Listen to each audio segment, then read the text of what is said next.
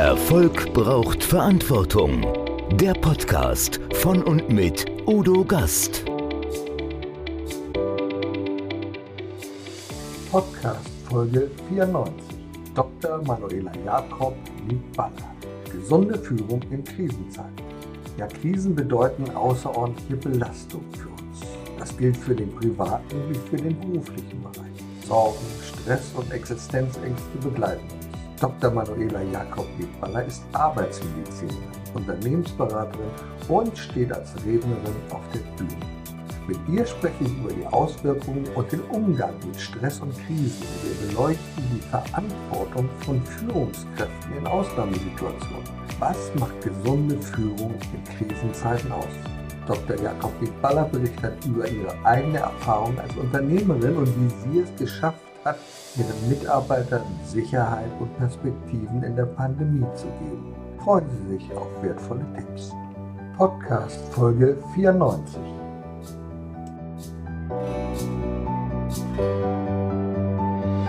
Erfolg braucht Verantwortung. Noch mehr bedarf es kompetente Begleitung auf dem Weg zum Erfolg. Weise Unternehmer holen sich Rat von denen, die den Weg schon gegangen sind und die Abkürzungen kennen. Die Kontaktadresse von Udo Gast finden Sie direkt in den Show Notes. Liebe Zuhörer, liebe Zuschauer, herzlich willkommen beim Gastredner. Ja, heute wird es ein bisschen ernster. Wir beschäftigen uns mit der Arbeitswelt. Wir beschäftigen uns mit den Herausforderungen, denen wir uns im Moment stellen müssen, den Herausforderungen an Führung, Mitarbeiterführung in Krisenzeiten. Und dazu habe ich eine ausgewiesene Expertin bei mir, Dr. Manuela Jakob Nidballer. Herzlich willkommen. Vielen Dank. Ich freue mich. Guten Tag. Manuela, ja, du bist Medizinerin. Du hast an der Friedrich-Alexander-Universität studiert in Erlangen. Du hast sogar eine Begabtenförderung bekommen. Das heißt, also die Leute haben schon sehr früh erkannt, die Frau hat was drauf. Kann man das so sagen, ja? Danke, du hast deine Hausaufgaben aber wirklich gemacht. Du bist ah, der ja, erste Interviewer. So, und jetzt frage ich mich, also meine Tochter hat Medizin studiert, ist mittlerweile Gynäkologin, ah. Kinderärztin war ein Wunsch. Jetzt, warum um Himmels Willen dieses Gebiet Arbeitsmedizin? Was hat dich daran gereizt? Das ist eine sehr, sehr gute Frage. Und als erstes mal ein Kompliment. In 20 Jahren Interviews bist du der Erste, der seine Hausaufgaben so gemacht hat und sich so vorbereitet hat. Finde ich grandios. Weil ich selbst, ich selbst würde es ja nie erzählen. das ist schon Frage. Also ich habe das Glück gehabt, eine Stiefmutter zu haben, die Arbeitsmedizinerin war und mich schon in den 80er Jahren damals in die alten Galvaniken mitzunehmen. Ja, die war, also in der Elektroindustrie hatten wir ja diese galvanischen Becken und die waren damals noch ohne Absperrung im Boden, heute völlig undenkbar. Und wenn wir da rumgelaufen sind, das war dann im Studium schon, hat immer die Sicherheitsfachkraft zu mir gesagt, Doktorin, wenn es da reinfallen, haben es nur gelöste Probleme.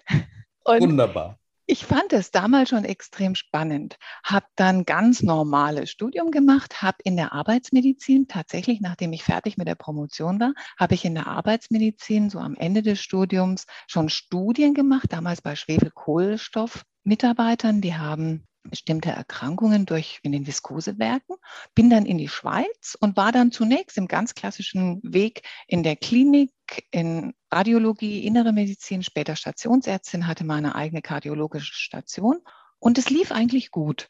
Ich war nach acht Tagen, damals war das sehr kurz Aufenthalt, also so kurz für die innere Medizin, so kurz wie für die Chirurgie. Und waren die Leute wieder fit. Wenn jemand kam mit einem Herzinfarkt, nach einer Woche war der fit. Das war nicht das Thema. Das Thema war aber, wenn die Leute nichts geändert haben, dann habe ich die schneller wieder gesehen, als mir lieb war. Und dadurch war bei mir nach einem gewissen Punkt ja der Wunsch nach etwas mehr eine Sehnsucht daran, etwas an den Wurzeln zu verändern. Denn es war für mich so ein bisschen so, ich habe zu meinem Oberarzt gesagt, weißt du, Station ist voll, super Ergebnisse, kürzeste Liegedauer in der Klinik, höchste Mitternachtsbelegung, alles gut. Aber ich habe das Gefühl, wir haben hier einen Eimer, wo unten ein Loch ist und wir schütten Wasser rein. Mit der Idee, den Pegel gleich zu halten. Wenn wir an den Wurzeln nichts ändern, dann wird sich auch nichts ändern. Wenn die Patienten diese Erkrankung und Erkrankung ist bitte keine Strafe, das ist mir ganz wichtig. Wenn diese Erkrankung, die ja oft ein Schicksalsschlag ist, von ihnen angenommen wird und sie entsprechend etwas ändern in ihrem Leben, haben wir gute Ergebnisse. Aber das war nicht damals die Intention der Akutmedizin.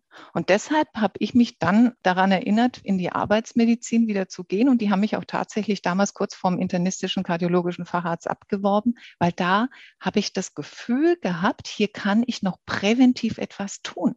Hier kann ich in einem Bereich, in dem du, ich, wir alle einen großen Teil unserer wachen Zeit verbringen, nämlich in der Arbeit, kann ich versuchen, etwas so zu verändern, dass die Leute gesund, leistungsfähig und erfolgreich sind, wegen und nicht trotz der Arbeit.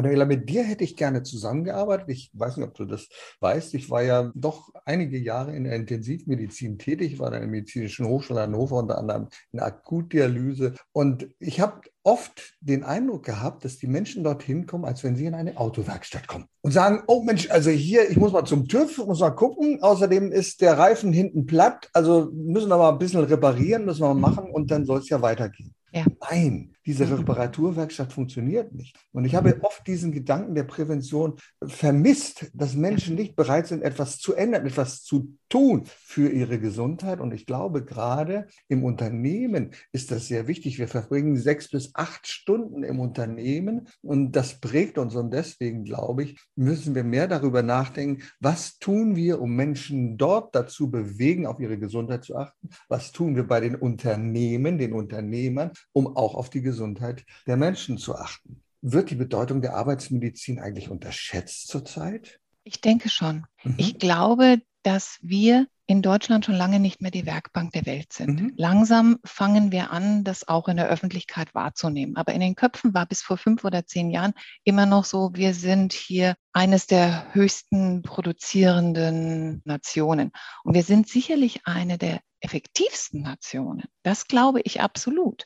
Wir sind aber bei weitem nicht mehr eine der produktivsten Nationen. Unser Kapital liegt im Kopf. Denn wir können nicht mehr damit konkurrieren mit den Milliarden Menschen in anderen Ländern, die leider zu ganz anderen Bedingungen arbeiten müssen und damit natürlich Produkte auf den Markt schwemmen, die so viel günstiger sind und die auch mittlerweile eine akzeptable oder sehr gute Qualität haben. Das war ja früher ein bisschen anders. Mittlerweile haben ja alle gelernt. Die anderen Nationen sind ja auch hell im Kopf. Das heißt, das, was Deutschland in Zukunft Konkurrenz und überlebensfähig macht, davon bin ich überzeugt, ist das Kapital, was wir oberhalb der Nasenwurzel haben. Also unsere Innovationsfähigkeit, unsere Möglichkeit, Dienstleistungen anzubieten, vielleicht auch die Möglichkeit, in der Industrie solche Innovationen zu implementieren, die dann unter Umständen von anderen Nationen umgesetzt werden. Also diese Nische zu besetzen. Und damit diese Nische besetzt werden kann, müssen wir gesund und leistungsfähig und kreativ bleiben können.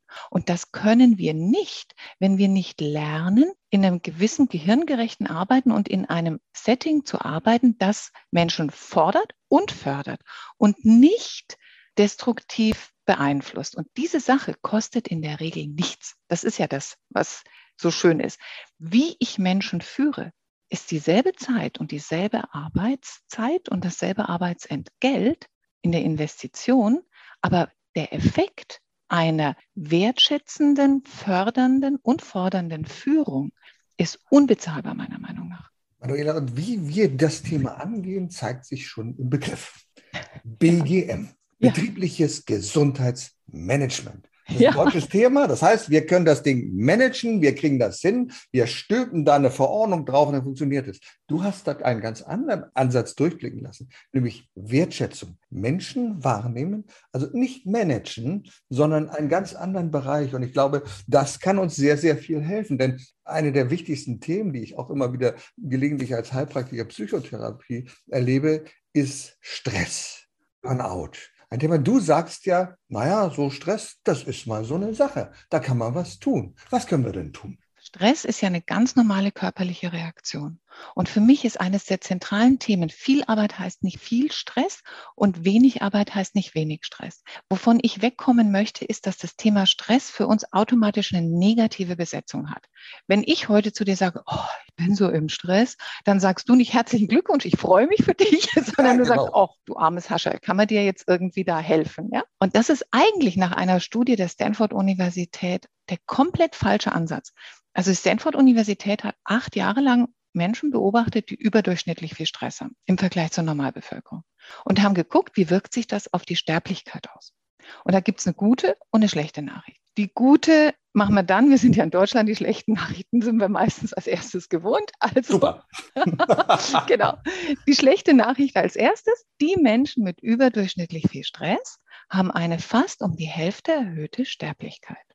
Jetzt kommt aber die gute Nachricht. Die gute Nachricht ist, das galt nur dann, wenn die Menschen das Gefühl hatten und die Überzeugung hatten, dass dieser Stress ihnen schadet. Hatten sie die Überzeugung, ich pack das. Also ich spreche jetzt nicht davon, dass sie sagen, oh, alles toll und ich gehe zu Fuß über eine bunte Blumenwiese, sondern das, okay, es ist jetzt echt heftig, aber ich weiß, ich kann es schaffen, ich habe Unterstützung, ich habe die Fähigkeiten, ich habe auch das Selbstvertrauen und ich werde motiviert und gefördert, ich schaffe es. Dann hatten die Menschen, die viel, viel, viel mehr Stress hatten als der Rest, eine deutlich niedrigere Sterblichkeit als Menschen mit wenig oder gar keinem Stress. Und das sollte uns zu denken geben. Wir haben zu dem Thema Stress so seit fünf bis zehn Jahren anständige Studien. Ich bin selbst in der Arbeitsmedizin auch in gewissen Gremien bundes- und landesweit drin. Und wir haben in den letzten 10, 15 Jahren zum Beispiel von den bayerischen Gewerbeärzten über 30.000 Leute befragt in stressigen Berufen, Rettungssanitäter, Altenpfleger, diese Sachen. Was stresst euch, was kann euch helfen? Und das Interessante und für mich auch Überraschende war, es hat so gut wie nichts damit zu tun, wo die Menschen arbeiten sondern die Probleme, die die Menschen haben, sind berufsübergreifend überall ähnlich oder gleich.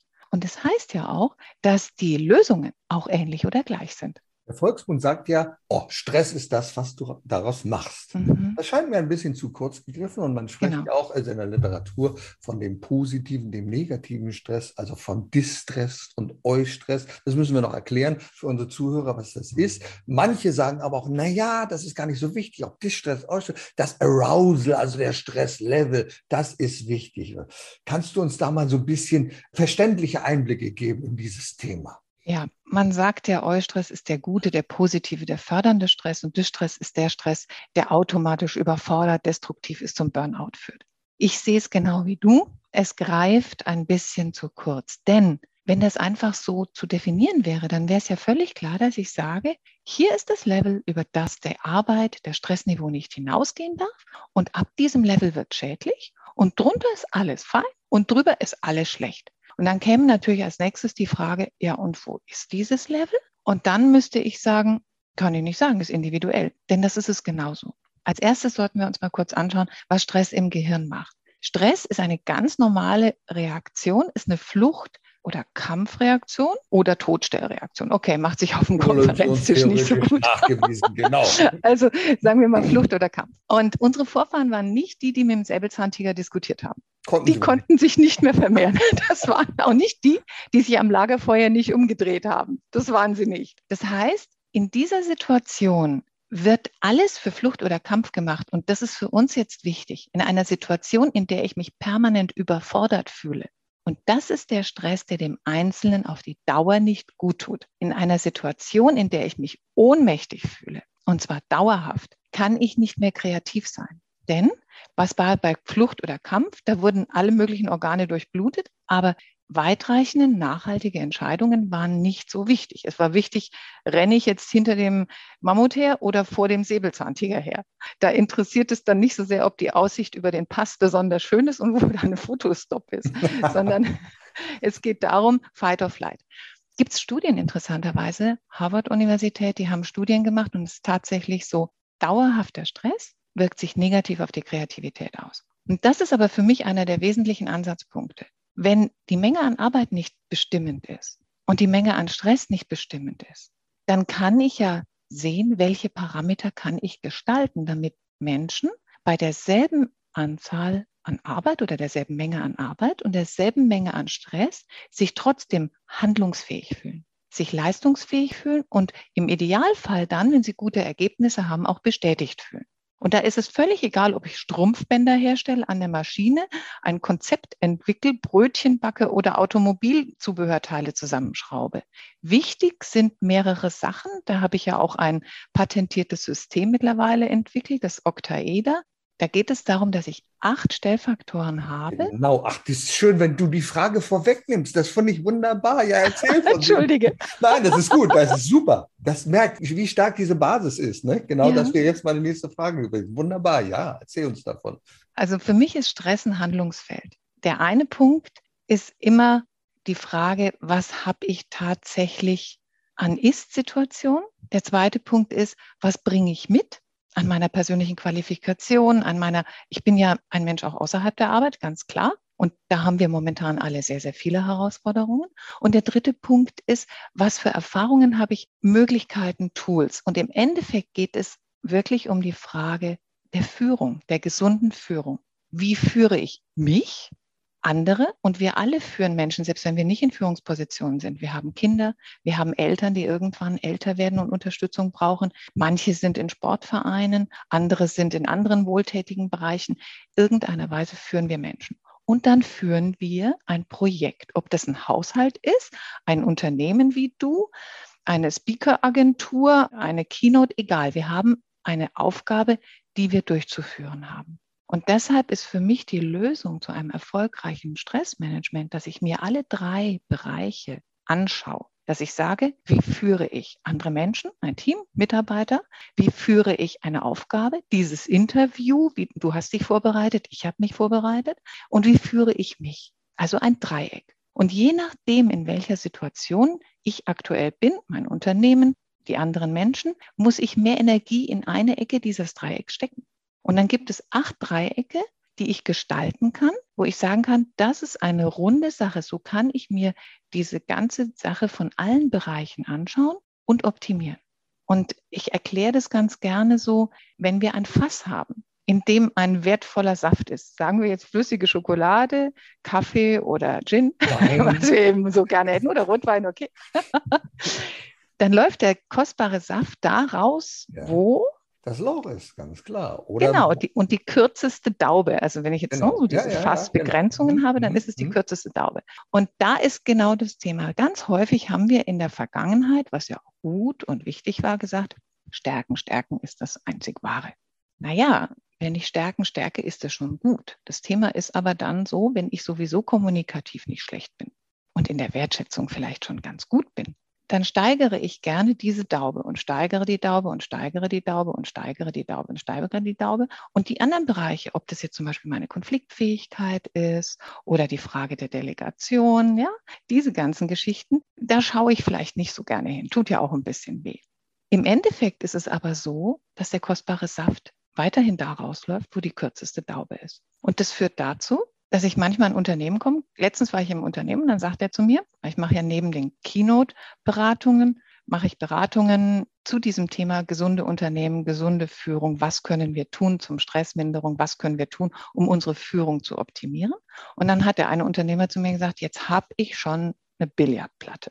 Dann habe ich in der Kantine einen Koch eingestellt, der früher in einem Sternerestaurant gearbeitet hat. Die Leute kriegen an ihrem Geburtstag frei, überdurchschnittlich bezahlt werden sie auch noch und trotzdem laufen sie alle weg. Was soll ich denn noch tun? Wo ich dann sage, okay, wir haben jetzt einige Dauben, die sind hier ganz, ganz, ganz oben. Und dann haben wir aber ein paar andere Dauben, da könnten wir nochmal hinschauen. Wie sieht es denn aus mit der Arbeitsorganisation, mit der Informationsverwaltung? Ja? Wie sieht es aus mit der Frage der Sinnhaftigkeit?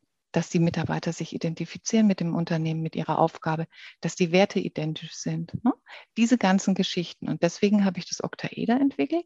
Das ist, wie gesagt, eine patentierte Methode mit acht Bereichen. Habe ich auch ein Buch geschrieben dazu. Den schreienden Kollegen kann man nicht wegatmen, wo wir acht Bereiche haben an denen jeder eine Möglichkeit hat, für sich selbst und die anderen und sein Unternehmen zu optimieren, wie er mit der Sache umgeht. Und das finde ich so fantastisch, weil genau das ist der Punkt. Das erlebe ich auch immer wieder, dass die Unternehmer dann so, ja, aber ich habe doch das gemacht. So, was haben die gemacht? Das ist einfach so, als man sagt, na, ich habe dem Mitarbeiter mal Konzertkarte gegeben, damit er mal einen schönen Abend hat. Wunderbar. So, jetzt soll er doch für mich arbeiten. Aber die Grundlagen, der ist täglich da. Wie du sagst, Arbeitsorganisation, der weiß manchmal gar nicht, was er zuerst tun soll. Der hat auch gar keine Zuarbeiter, Zuarbeiterinnen, die seine Aufgaben miterledigen können. Und das macht ihn in den großen Frust aus. Und deswegen sagt er, na ja, gut, schön mal zum Konzert zu gehen, das ist nicht so schlecht. Aber wenn die Grundlagen im Unternehmen nicht stimmen, wie sich positiv auf die Arbeitsgesundheit auswirken, dann funktioniert auch der Goodie, der von oben kommt, überhaupt nicht. Das ist ganz klar. Richtig. Nun sind wir ja im Moment in einer Situation, und das ist mhm. auch unser Thema. Ich durfte dich erleben auf der Winterkonferenz der German Speakers Association zu einem sehr, sehr wichtigen und gerade im Moment bedeutsamen Thema Führen in Krisenzeiten. Mhm. Leben wir ja schon seit über zwei ja. Jahren in einem Krisenmodus, in einer Pandemie, einer ja. völlig neuen Herausforderung, die wir bislang nicht kannten, die wir eigentlich nur aus Büchern kannten, wenn wir von der schwarzen Pest gelesen haben und ähnlichen Dingen. Wir glaubten immer, ach, das wird uns nicht betreffen. Nun hat es uns aber betroffen. Nun kommt auch noch eine, ja, weltweit bedeutende Krise dazu.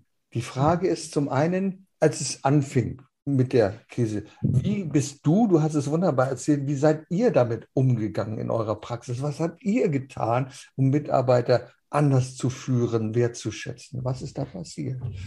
Also bei uns war es ja so, mein Mann und ich, wir haben auch noch eine Praxisklinik. Ich bin so dreibeinig aufgestellt, arbeitsmedizinisch, dann das Thema Speaking, Unternehmensberatung und dann hat mein Mann und ich eine operativ tätige ambulante Praxisklinik, Chirurgie, Orthopädie, Unfallchirurgie. Wir haben 17 Mitarbeiter auf der eigenen Payroll, mehrere Ärzte, die für uns arbeiten, ein sehr gutes Team, Gott sei Dank, haben dann gerade neu investiert, wieder in eine komplette nochmal Renovierung und top medizinische Ausstattung. Und dann kam Corona. Und auf einmal hat Söder gesagt, wenn es nicht sein muss und Sie kein Corona haben, gehen Sie bitte nicht zum Arzt. Und dann kam so der Dominoeffekt, den wir ja im Speaking auch kannten, ja, wo auf einmal alle Kongresse abgesagt wurden. Also innerhalb von einer Stunde hatte ich mal Top 8 Absagen innerhalb einer Stunde. Und sowas ähnliches haben wir dann in der Praxisklinik erlebt. Das Telefon stand nicht mehr still, aber nicht, weil die Leute einen Termin vereinbaren wollten, sondern weil die Angst hatten. Angst, Angst, Angst, Angst, Angst, Panik, Krise, Terminabsagen. Das hat natürlich dann übergegriffen auf die Mitarbeiter auch. Und ganz ehrlich, wenn du solche Investitionen hast, saßen wir auch am Anfang da und haben gesagt, oh Gott, was machen wir jetzt? Machen wir das so, dass wir zumachen? Also einige Kollegen haben geschlossen, haben ihre Mitarbeiter in Kurzarbeit geschickt und sind Radlfahren gegangen. Und dann kamen unsere Mitarbeiter zu mir und haben gesagt, Chefin, wir haben ein Haus gebaut. Die andere sagt, ich habe zwei Kinder, ich bin alleinerziehend. Die dritte hat gesagt, wir haben eine Hypothek aufgenommen, wir bauen die Wohnung bei den Schwiegereltern aus. Wie sollen wir das denn machen, wenn sie uns jetzt in Kurzarbeit schicken? Ja? Und mein Mann und ich, wir haben uns zusammengesetzt. Mein Mann hat gesagt, ich bin der einzige Arzt außerhalb des Klinikums mit einem D-Arzt in diesem Bereich, wo er niedergelassen ist. Ich habe auch eine Verantwortung den Menschen gegenüber für die Arbeits- und Wegeunfälle und so. Ich will nicht zumachen. Es muss jemand da sein, der sich kümmert. Und dann haben wir gesagt, okay, was tun wir? Und das ist so ganz klassisch, wenn ich mal so die Phasen der Krisenbewältigung daran erklären kann. Am Anfang ist die Panik. Am Anfang ist die totale Panik. Also war auch bei uns so, oh Gott, was tust du? Und wie wir jetzt gerade vorhin, drum haben wir das mit dem Stress so besprochen in Ruhe. Krise ist ja Stress auf Stress auf Stress auf Stress auf Stress. Also Stress potenziert und zwar dauerhaft. Was macht unser Gehirn? Das schaltet irgendwann in den Krisenmodus. Das heißt, wir werden panisch. Wir sind sicherlich nicht in der Lage, konstruktiv weitreichende Ideen zu entwickeln. Ja, wir vergessen Dinge. Das weiß nicht, ob dir das so gegangen ist. Mir ist es dann so gegangen. Alles, was ich aufgeschrieben habe, war weg. Einfach nicht mehr gewusst vor lauter Panik.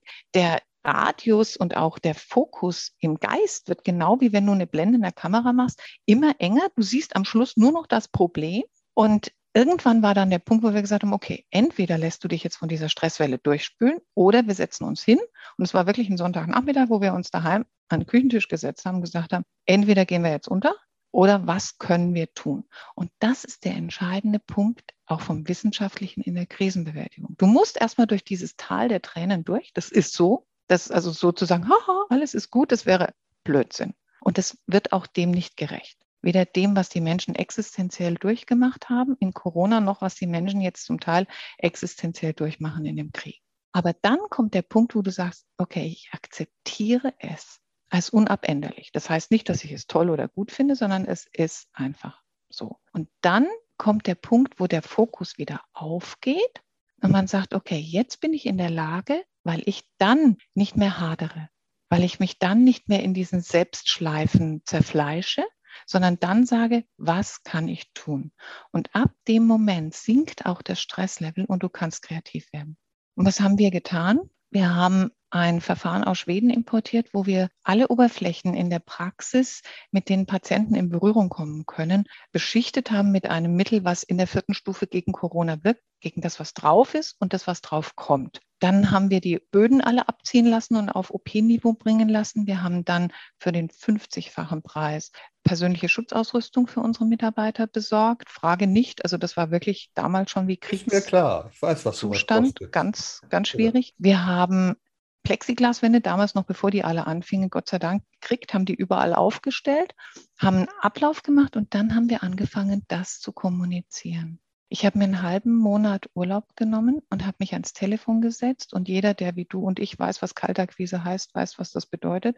Ich habe einen halben Monat Zuweiser, Kliniken, Kollegen durchgerufen und gesagt, das machen wir, das machen wir nicht. Wir sind unter den und den Umständen einsatzfähig. Natürlich haben wir jetzt keine kosmetischen Sachen gemacht, aber akute Abszesse, Infektionen, Sachen, die gemacht werden mussten, damit nicht die Patienten dann erst recht irgendwo auf der Intensivstation landen, die haben wir weiter behandelt und haben Sicherheit gegeben. Wir haben das den Mitarbeitern erklärt, den Zuweisern. Und was ich bekommen habe, war eine unfassbare Welle an Dankbarkeit, auch Respekt und Erleichterung.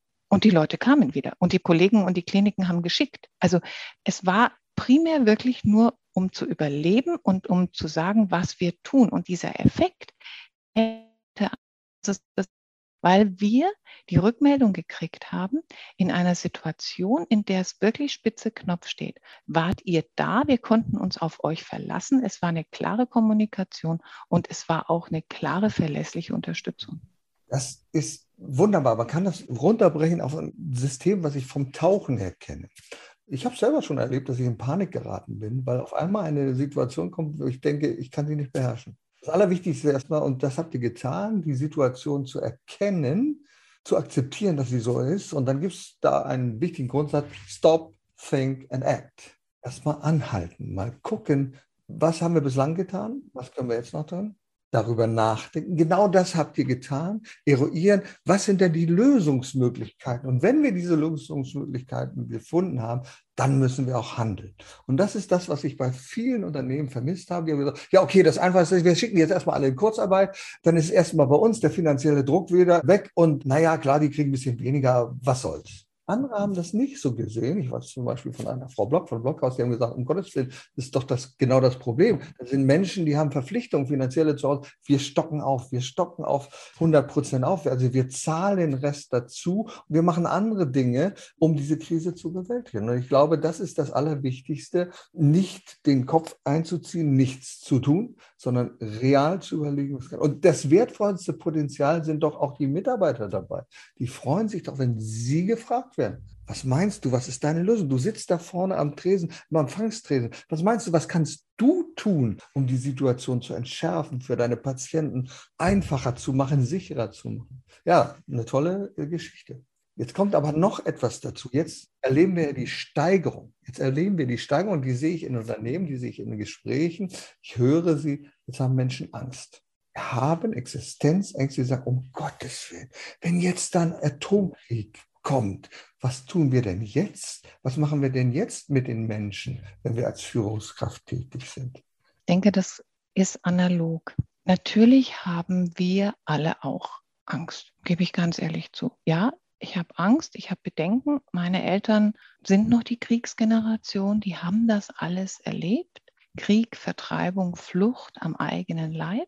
Also ich weiß auch, wie das ist, wenn du alles aufgeben musst und auf einmal, also ich habe das in der Familie mitbekommen, meine Großmutter und meine Mutter mussten auch alles aufgeben und weg und es war nicht klar, ob sie überhaupt mit dem Leben davon kommen.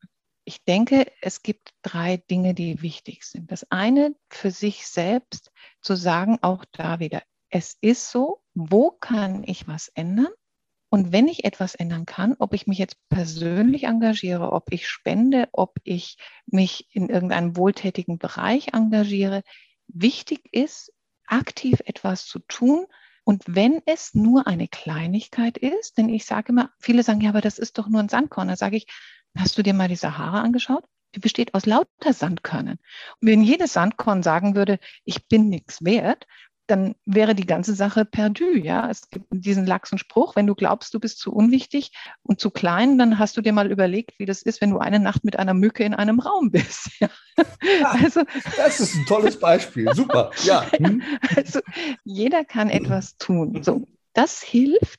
Action changes things. Allein die Möglichkeit, selbst etwas zu tun, senkt das Stresslevel. Der zweite Punkt ist, ich kann mit meiner Familie, meinen Freunden, wir zwei in vier Augen, viel über Ängste reden. Aber ich sehe es als Aufgabe einer Führungskraft, als deine und meine Aufgabe an, die einen gewissen Wirkungskreis haben, diese Ängste nicht permanent in der Öffentlichkeit zu diskutieren. Das heißt nicht, dass man sagt, die sind unwichtig. Das ist es überhaupt nicht. Und ich halte es auch für absolut berechtigt, dass Menschen jetzt Angst haben. Absolut.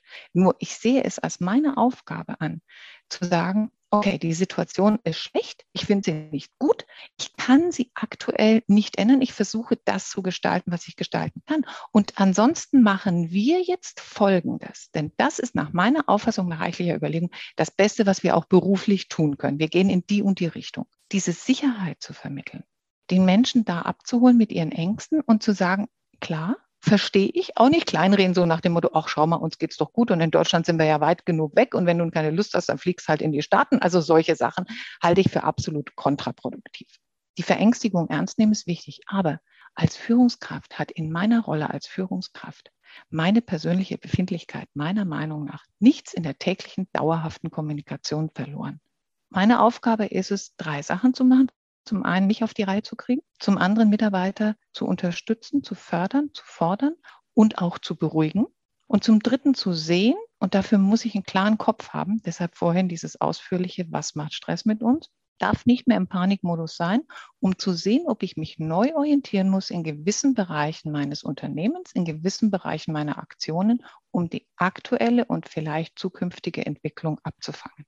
Wunderbare Tipps. Deckt sich genau mit dem, was ich immer den Menschen rate in solchen Situationen, die persönliche Angst haben. Ich sage immer, ja, okay, gib es erstmal zu, dass du Angst hast. Viele geben das nicht zu, sagen, ja, es wird schon wieder. Aber dadurch baut sich eine innere Spannung aus, die wir irgendwann bewältigen müssen. Ich sage dann immer, ja, sprich mit den Menschen darüber. Du sprichst mit Menschen über diese Ängste. Und das ist ganz wichtig. Stopp doch den Angstfluss. Du musst doch nicht jede Nachricht schauen. Du musst nicht jeden Brennpunkt dir anschauen. Das hebt doch genau den Stresslevel, dieses Arousal wieder und wieder und wieder. Oh Gott, ist das schlimm? Ist das alles schlimm? Wenn ich es nicht weiß, dann weiß ich es nicht. Ich will informiert sein. Das ist wichtig. Eine Grundinformation über die reale Einschätzung der Situation ist für mich wichtig. Und ein ganz wichtiger Tipp, den finde ich so wertvoll. Wir brauchen uns Menschen. Wir brauchen persönliche Berührung. Kuschel mit deinem Partner, kuschel mit deinen Kindern, tausche Zärtlichkeiten aus. Das schafft dir Sicherheit, das Gefühl der Geborgenheit. Und genau das, was du gesagt hast, werde aktiv. Ob das sportlich aktiv ist oder dass man mit einem Unternehmen sagt, oh, was können wir machen? Was können wir tun? Was können wir sammeln für andere? Also ich glaube, das sind die wichtigsten Dinge. Du hast sie so wunderbar angesprochen, die wir gerade jetzt tun müssen mit unseren Mitarbeitern. Und die Frage, wie geht's dir, darf nicht nur zu profanen Floskel werden, sondern zu fragen, wie geht's dir wirklich? Und was kann ich für dich tun als Führungskraft? Wunderbar. Lass uns zum Schluss noch über ein kleines Tier sprechen mit vielen Stacheln, über einen Igel. Über einen Igel, da gibt es ein System, ein Igelsystem von dir. Ja. Was will uns das sagen? Und wie kann uns das auch helfen in dieser Zeit? Es gibt das Igelsystem, das habe ich ganz am Anfang der Speaking-Sache entwickelt, weil ich gesagt habe, dieser Igel ist für mich ein Symbol. Er ist auf der einen Seite sehr verletzlich? Er hat einen Bereich, wo er sehr verletzlich ist und wo er sehr offen ist. Und auf der anderen Seite hat er eine Seite, die es schafft, den äußeren Widerständen gut zu trotzen. Das ist für mich so ein bisschen ein Sinnbild zwischen der Verletzlichkeit, die wir haben und die wir auch zeigen dürfen, aber gleichzeitig sich nicht aufzugeben, ja? sich nicht auf die Stacheln zu legen und in die Agonie zu verfallen und zu sagen, oh Gott, ich bin ja nur ein kleiner Igel, ich kann ja nichts tun, ja, sondern zu versuchen, im Rahmen der eigenen Möglichkeiten seine Stärken zu zeigen und zu nutzen. Und ich bin überzeugt, dass auch das Bewusstsein, dass ich resistent sein kann gegen gewisse Sachen, auch das Bewusstsein, was jeder von uns, was du, was ich, aber auch alle Zuhörer schon geschafft haben. Denn irgendwas müssen sie richtig gemacht haben, sonst wären sie überhaupt nicht so weit gekommen, wären, hätten nicht überlebt und würden unter Umständen auch nicht diesen Podcast hören oder sehen. Ja? Also sie müssen ja schon viele gute Entscheidungen gemacht haben. Erfolg ist immer die Summe guter Entscheidungen. Und Glück ist, wenn die Gelegenheit auf die Vorbereitung trifft. Wunderbar. Ja, also Liebe Manuela, was für viele bereichernde, inspirierende Gedanken für unsere Zuhörer. Ich glaube, die müssen das jetzt erstmal alles verarbeiten. wer mehr über dich wissen will, wer sagt, die möchte ich gerne mal live auf der Bühne erleben, der findet dich, wenn er dich googelt. Jakob Niedballer, ein Name, den man sich merken kann, weil der ist ein bisschen ungewöhnlich. Und wer dann noch mehr lesen möchte, der kann sich mit dem schreienden Kollegen beschäftigen, ein wunderbares Buch. da kann man so ein bisschen nachlesen, was es mit dem Märchenland Stress auf sich hat. Viele, viele Vorlagen, viele neue Ideen. Liebe Manuela, ich danke dir sehr für diesen wunderbaren Podcast, für dieses Gespräch. Ich danke dir für das tolle Interview und die wertschätzende Interviewführung. Finde ich ganz toll. Vielen herzlichen Dank und an alle, die zuhören, auch an dich natürlich. Bitte bleibt gesund. Erfolg braucht Verantwortung. Der Podcast von und mit Udo Gast. Sie brauchen einen echten Mutmacher und erfahrenen Business Coach, der mithilft, Ihr Unternehmen sicher und wirksam nach vorne zu bringen? Und das auch in Krisenzeiten. Dann schreiben Sie jetzt an Udo Gast. Aktuell gibt es noch einen freien Platz. Die Kontaktdaten finden Sie in den Show Notes.